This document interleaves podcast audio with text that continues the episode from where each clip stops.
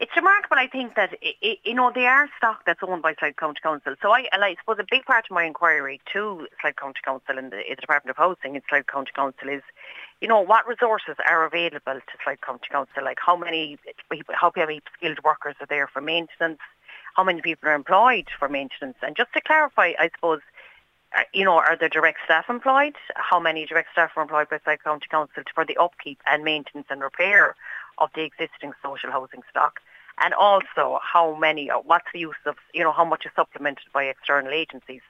And I suppose I've also asked, do you know, like someone I suppose that's not elected to the county council and, and an out, eh, someone that's an outside and doesn't fully understand, I suppose, the full workings, maybe, and I think, suppose I speak for a lot of the general public as well. Like there are things such as strategic policy committees, um, and, and strategic policy committees in different areas of policy within county councils, and we'll say the one on housing like, is it fit for purpose? What are the roles of the elected councillors on those SPCs?